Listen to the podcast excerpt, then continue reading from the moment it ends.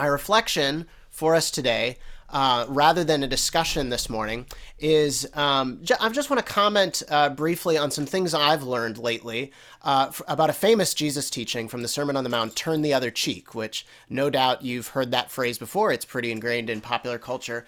But there is more under the surface of that phrase than many people might realize. So I'm going to be drawn from a couple of sources today uh, that if you're curious of reading more, you can find out about. Uh, one source I'm going to be reading uh, from is a guy named Walter Wink, who was a white American progressive biblical scholar and activist. Uh, he died in 2012, uh, but wrote pretty prolifically for uh, many years, and he's very important to the story of LGBTQ inclusion in churches. So perhaps that's uh, something that's really important to you. This would be somebody who you could look back and see in the 70s, 80s, and 90s, uh, somebody who was speaking before the things were popular to be said.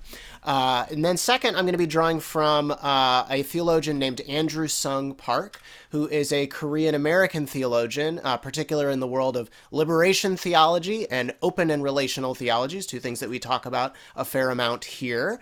Uh, and this, uh, uh Mr. Park is still writing, and his thoughts we're going to be returning to actually in the coming months for other messages at Brownline. But uh, I want to read the teaching that you all may be familiar with, uh, or maybe we have to refresh our minds from Jesus, and then we'll we'll unpack it according to these two awesome thinkers, Walter Wink and Andrew Sung Park. So the passage goes like this: If you'll remember, says, You have heard that it was said, an eye for an eye, and a tooth for a tooth. But I say to you, this is Jesus talking, do not set yourself against an evildoer. But if anyone strikes you on the right cheek, turn the other also. And if anyone wants to sue you and take your coat, give your cloak as well. And if anyone forces you to go one mile, go also the second mile. That is Jesus' teaching in the Sermon on the Mount, recorded in Matthew chapter 5. Now, the thing that Jesus is directing us away from is, of course, retribution, retaliation, cycles of revenge because of course those will never end right? The the saying that we've all heard many times an eye for an eye leaves the whole world blind right? Like that feels deeply true. This kills our whole souls when we demand for the killing of others souls. And this this is like a higher calling that seizes a lot of people right? Like it's uh, it grabs us and yet it's really hard. Uh, how do we in the face of evil in the face of grief in the face of feeling hurt injustice justice, how do we not become just like our enemies? Uh, how many movies and, and TV shows or stories situate us in this space that Jesus talks about? I, as a Marvel Cinematic Universe nerd, recently watched the most uh, the the big Spider-Man movie, and it totally did this really well. Situates in that in that place of how do you not become just like your enemy when you are so uh, full of grief or anger or or or uh, uh, uh righteous like uh, anger at uh, injustice. How do you not become just like your enemy? so that's awesome. I think that's really great. I, what I really want to focus on though is what is the alternative thing Jesus is encouraging from retaliation with these three examples he gives. Turn the other cheek. Let somebody take your cloak also. Go the extra mile. These familiar phrases, right? They're ingrained in our popular culture. Uh, usually they're understood to be something like kill them with kindness. I wonder if anyone's like, you know, heard that kind of phrase, right? Which is not always a bad phrase. That's that's good. But I think when faced with true evil or injustice, kill them with kindness can feel like it falls a little bit short. Like it's just kind of encouraging people who are victims to become better victims. And I wonder if you've ever felt that. I wonder if you'd be like, yeah, but to this teaching. Well, according to this uh, one uh, writer that I mentioned earlier, Walter Wink, this is where learning a bit of context about the first century Jewish customs and norms that Jesus is speaking into uh, help us to see that more was being said here. So, to set the stage, what I want us to imagine is when Jesus was speaking those words, he this is the Sermon on the Mount. So, Jesus is addressing the masses in this uh, town called Galilee. And the masses are Jewish people, because this is a town where the Jewish diaspora live, and they are uh, op- largely oppressed people. They are under the rule of Romans, and so there's lots of lots of occupying Romans there. They don't uh, necessarily live there, but there's soldiers and officials there who have all of the power. And then there are also some fellow Jews who are more powerful than them and more privileged than them because they're in some way they've made agreements with the Romans. So they're they might be complicit with some of the injustice that the Roman Empire is doing, or they might just be like, you know, trying to you know like pay off something, and so they've become a tax collector for the Romans, and they're actually a Jewish person, but there there's a lot of animosity between the Jewish masses and these Jewish people with more privilege. And so Jesus is talking to those oppressed group. He's he's he's uh, he's he's gathered a bunch of people around him. People are following him and listening to him. And Jesus says these three things. And so let me unpack one at a time because there's a lot going on here. So first, turn the other cheek. Now, the fact that we begin turn the other cheek, this this uh, encouragement from Jesus, with what is said to be a slap on the right cheek, is actually of utmost importance here. Because a slap on the right cheek, if you're facing me, a slap on the right cheek might mean a backhand with the right hand, if you were to slap me, or it might mean a slap with the left hand if you were facing me with a slap. And either of those, a backhand with the right hand or a left handed slap with the front of the hand, would be a sharp insult in Jewish custom. And actually, we still have some of this in our culture today. A backhanded slap, backhand is not really about injury, it's about insult, right? We, we're familiar with that. And then in this culture, because the left hand was considered unclean as it was used to clean yourself after relieving yourself, a left handed slap with, with any, the back or the front, would have been considered an insult. And so in power dynamics, the slap was used for humiliation. A slaveholder might slap a slave, a husband might slap a wife, a parent might slap their child, a Roman might slap a Jew. However, as the custom went, if a superior struck an inferior with the flat side of the right hand on the left cheek. So that we haven't talked about that one. You've talked about backhand on the right cheek or a left-handed slap on the right cheek. But if you if you took your right hand, the clean hand in that culture, and just tapped on the left side, that meant an end of humiliation. And we still sort of have this custom in our contemporary culture. Like I'm the way I can imagine it is like a scene from The Godfather or The Sopranos, where like the patriarch of the family, you know, is just chewed out the nephew who's just kind of going wild. And then they say to them, you know, I think the message has been received. And they gently take the right hand and say, We're good. You go. And for some reason, I just imagine Italian mob bosses when I do that. But that's that's my imagination to try to like it, it's it, there's still some presence of this kind of these kind of customs and norms in our own culture. It's still condescending, the slap, right? But it communicates, okay, the humiliation is over. Right hand, front of the right hand on the left cheek. That's the end. So, in light of this, I wonder if you can see where Jesus is going.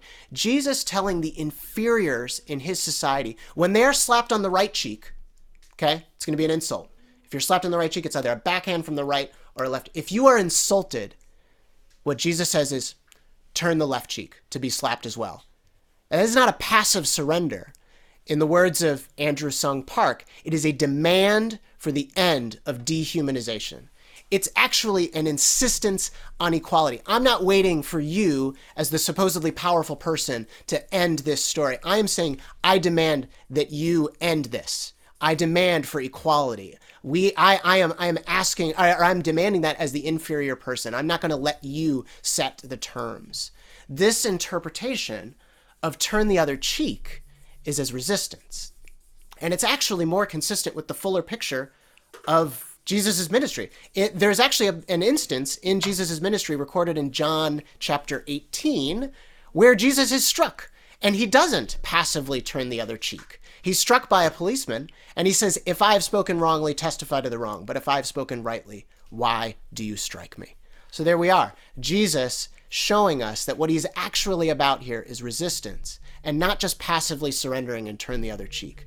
There is more going on with this phrase. And the other two, this take your cloak also or go the extra mile, also have some really interesting things going on beneath the surface. So Take your cloak also. When somebody has, has sued you for your coat, give them your cloak as well. This refers to a common Jewish practice of a creditor who would pawn a debtor's garment as a pledge. Oh, you're making a promise to me as somebody who I've loaned money? Okay, well, I'm going to pawn your uh, a garment or I'm going to pawn something that you own. Not unlike collateral in our economy today. But Jesus' reference to this is a predatory version of this practice because it says the creditor is suing the debtor for their garment. Think about that. A rich person suing a poor person you, I mean, like that's that's predatory. That's the definition of predatory, right? So the next thing we need to do is distinguish between a coat and a cloak. Now we use the word coat today to refer to like the thing that we put on after everything else. A coat in first century Palestine is actually considered an undergarment. And then the cloak is the outer garment. That's the thing that you put on uh, uh, afterwards to stay warm. And this is important because in the Jewish law, in the in Moses' law, concern, which is very concerned with the plight of the poor, it prohibits a creditor from pawning a debtor's outer garment, their cloak, overnight. Because if you did that, the owner of that blanket might be poor and might need it as a blanket. There is reference to this in the book of Exodus. There is reference to this in the book of Deuteronomy. Uh, multiple references that say, "Do you cannot uh, take a cloak from a poor person if you are a creditor. If you do that, you are going against the Jewish law." But this law does not apply to the undergarment or the coat. So a predator, uh, uh, like a, a, a, predatory creditor, can still go after a coat and stay within the Jewish law. And so, I, what I imagine here, uh, in a, a, parallel to today, is like rich corporations finding loopholes so they don't have to pay taxes. This is a powerful person who who wants to get what they want, and they decide, oh, okay, well, I can't take somebody's cloak because that would make me a bad Jewish person. So instead, I'm just going to sue you for your coat. Andrew Sung Park talks about it this way the Jesus, the brilliant response from Jesus. He says this In response to such a calculated demand, Jesus teaches the defender to give away both the undergarment and the outer garment. This means parading out of the court completely naked. Taboo in Israel. Taboo today, right? However, the shame of nakedness in this case would not fall on the person without clothing but on the one who caused the person to go naked. This act of disrobing would unmask the cruelty and the creditor and the entire system that oppresses the poor debtor. Walter Wink describes it this way: this is a courageous move on the exa- uh, uh, on the part of a poor person, uh, sort of like saying, "You want my robe? Here, take everything. Now you've got everything except my body. Is that what you'll take next?" And I can just imagine these sorts of words being used in protest today. You have everything. Do you want my body? Is that what you'll take next? What a brilliant, courageous encouragement that uh, that I think Jesus is driving at. And finally, one last because I just think it's it's it's powerful to see all three go the extra mile. While while we we just talked about let them take your cloak, which is a way for an oppressed Jew to respond to a Jewish person who is oppressing them. They were subject to the law of the of uh, of Moses for their reputation. Go the extra mile seems to be a situation where Jesus is encouraging oppressed Jews to respond to an oppressive Roman an oppressive Roman wouldn't care about the Jewish law. That doesn't matter to their reputation. But what does matter is Roman law, the empire. What do they say? And so, uh, what we learn about the context here from Mr. Wink is that Roman soldiers occupying a space like Galilee had the legal right to impose forced labor on their subjected peoples. So they could say, Here, carry my bags one mile to the next town. I need you to do that for me. And a subjected person like a Jew would have to comply. However, to do this, soldiers did need permits from their ruling officers. And permits, just like today in our government, are cumbersome to get. So evidently, this right was abused all the time. Soldiers would demand that somebody would carry their bags without a permit and, and just taking advantage of their position. Wink suggests that Jesus' idea to say to his uh, folks, carry a soldier's bag a second mile, is a provocation. It's like it's like begging the question that puts the abusive soldier in an uncomfortable position. You know, like suddenly we're we're asking questions like, what is what is this civilian doing, going an extra mile with the soldier's bag? Is is is is the civilian insulting the soldier's strength? Is trying to get the soldier disciplined? Will the civilian file a complaint? This could lead to a, an uncomfortable position where the Roman soldier has to awkwardly plead with somebody who is supposedly their lesser to return their baggage. A total flip of the power dynamic. Once again, Jesus encouraging a resistance that is not just surrender, it's not just let somebody take advantage of you, but it is something that is meant to expose power dynamics and people taking advantage of other people. So, I want to try to fully translate this to like how can how, how does this affect our lives? Because I think there's a lot being said here if we're being encouraged to resist while not retaliating. Uh, a pastor that uh, I read once suggests a framework for trying to live by higher values and uh, like like refusing to retaliate. How, how do we not go with an eye for an eye, a tooth for a tooth? Jesus uh, uh, uh, encourages lots of these things. So, uh, so what's the framework that we can kind of use to understand? And so the framework is this: it's three tiers. One, first, there's exploitative, then there's ethical, and then there is redemptive. And the idea is that, unfortunately, there are many in the world who operate on the exploitative level, and often those people have power. They exploit others because they can. And maybe power even, you know, does that to us. We become drunk with power and we exploit people. Now, the next stage is ethical, the next step up. And fortunately, this pastor argues that actually most of the world we think operates in an ethical way. And that's wonderful. That we, we should feel thankful that most of the world is not exploitative. Great. But there is a third way that uh, this pastor argues that is redemptive. And the idea here would be Jesus' call is redemptive, it is beyond just ethical. So, I want to suggest is that obviously there's exploitative retaliation out there, right? Like when the powerful operate with eye for an eye, tooth for a tooth, we, we see that and it's terrible and we all want to call it out. And so I, I kind of want to set that aside for a second as something we obviously all must oppose. But I wonder if in the age of the internet, there's also a version of retaliation that we sort of passively accept because it's not exploitative and it's arguably ethical. In the age of the internet, we can refuse to retaliate physically, which is great, but we have such an available avenue to go after some of the thrill that retaliation gives us online. Because covered by the internet's anonymity, we can resort to shame, insult, cruelty, feeding the revenge monster, justifying our hurting of another uh, because we were hurt, and usually with re- very little consequence or feedback. This kind of retaliation is definitely not wielding oppressive force. It is definitely not turning to violence. And that's a really important distinction.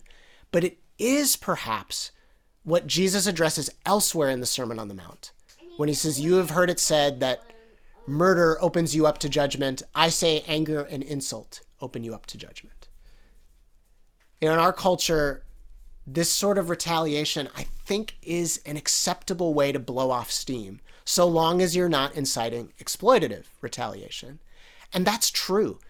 Actually, in a lot of ways, I agree.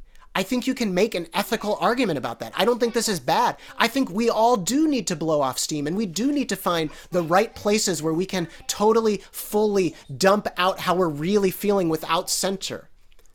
I think we need to find those things.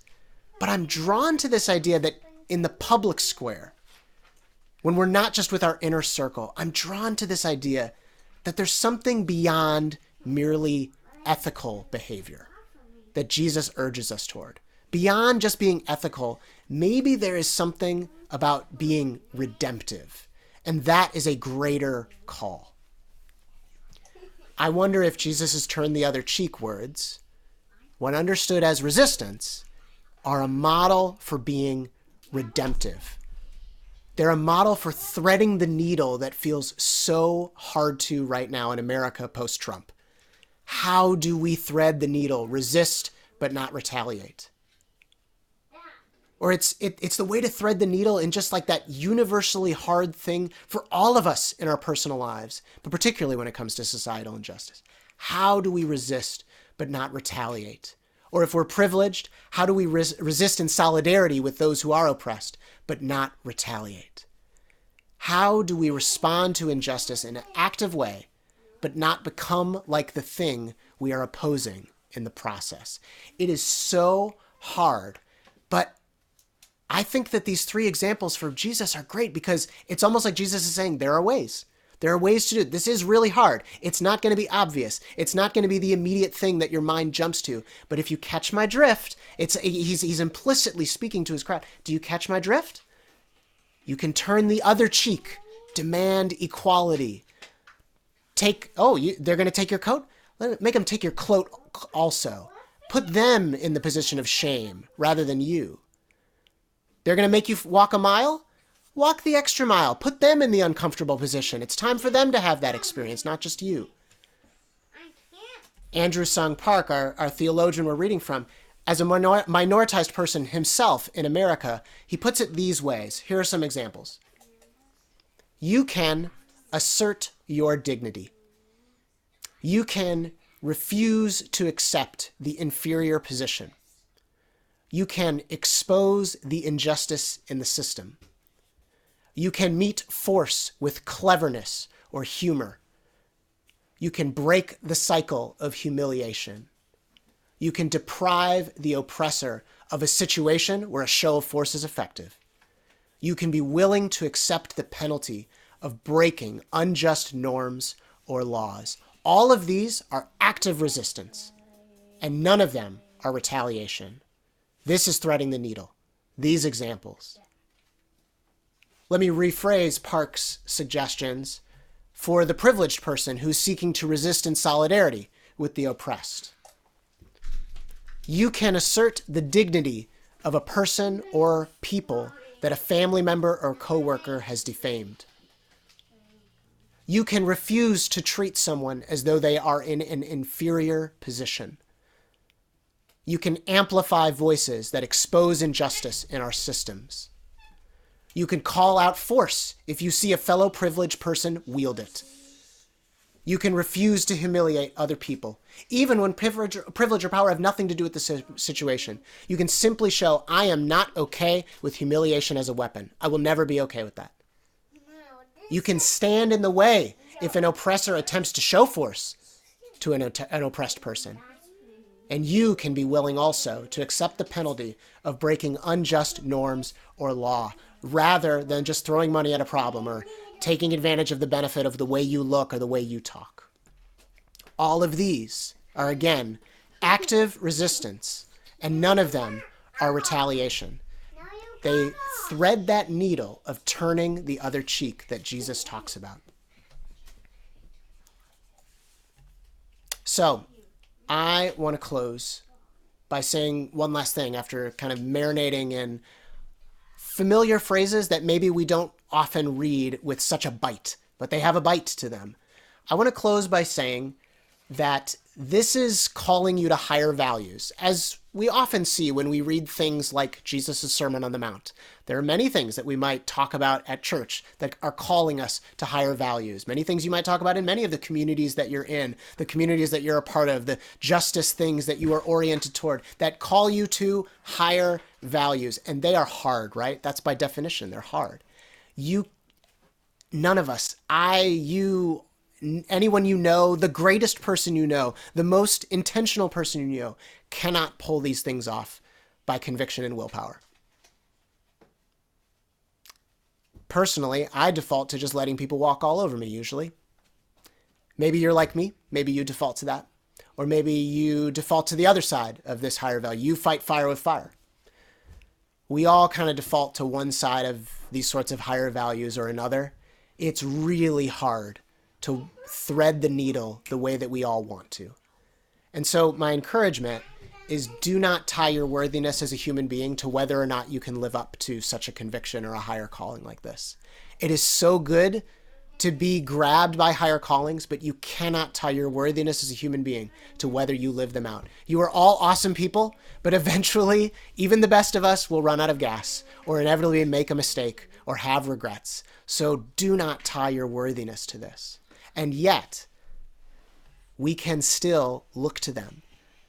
We can we can let them call us out to the next thing in in our story. We can let them call us to the behaviors that we want to be known by and not tie our worthiness to them. I've spent so much time, I think, believing that I should be able to live up to my values, and when I don't or when I struggle, I must be a bad person. But Jesus is brilliant not just on these like how do you resist but not retaliate front. Jesus is also brilliant on the how do you call yourself to higher values but not hate yourself. That is also Jesus's brilliance. And so I have for me personally I have to come back to some sort of spiritual element in my life. If I do not do that, I am inevitably going to be the only thing that can that can decide who I am or what I'm made of is whether or not I live up to my values. But if there is something more to that, if there is a piece of God that lives inside me and lives inside every single human being in the world, we are valuable in and of ourselves. Should we strive to try to live out those higher values? Absolutely. And we do so by returning to that source that gives us our worth. We are lovable. We are lovable because we are made in the image of God, not because we are perfect, not because every time we feel inspired or convicted by some good idea or justice cause, we live up to it perfectly. The only way that we can do that is by really truly being held in a place to say like I I, I, I am lovable. I can be refueled when I'm out of gas because there is a God that hasn't turned me away. I can go to my community even when I feel regret because they also will love me even so. I wonder how far or how close each of us might feel to being in such a place this morning. I do think that that is the rub. That is where the rubber meets the road for this higher calling from Jesus or any other, do we feel truly lovable in the spaces we're in? If not, how can we surround ourselves with more of a community that can show us that? How can we shift our belief so that we are looking to a God of love and not a God of judgment? That is where we experience success in these sorts of things or not. So let me pray along those lines for us this morning as I close up this weekend's reflection.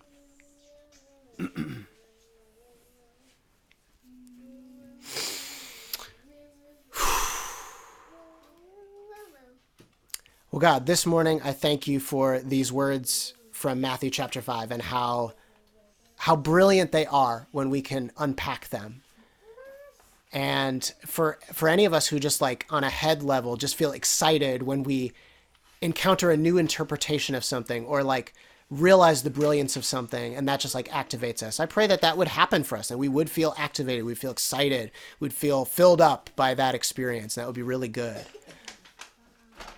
But then in the ways that whatever it is that we're focused on, whether it's this passage or whether we're we're grateful for something else. Somebody else said it wasn't Vince, but it was like it was somebody at work, or it was somebody I follow on Instagram, or it was somebody else during this week that was just, oh man, they said that thing and it really felt true, and I was just drawn into like deeper convictions, and I wanted to be a good person, but oh, so often then the balloon pops because we had a bad day. Or the balloon pops because we didn't sleep well, and the next day we're just too exhausted, and that conviction that we felt so high on the day before is just gone now. Are we bad people when that happens?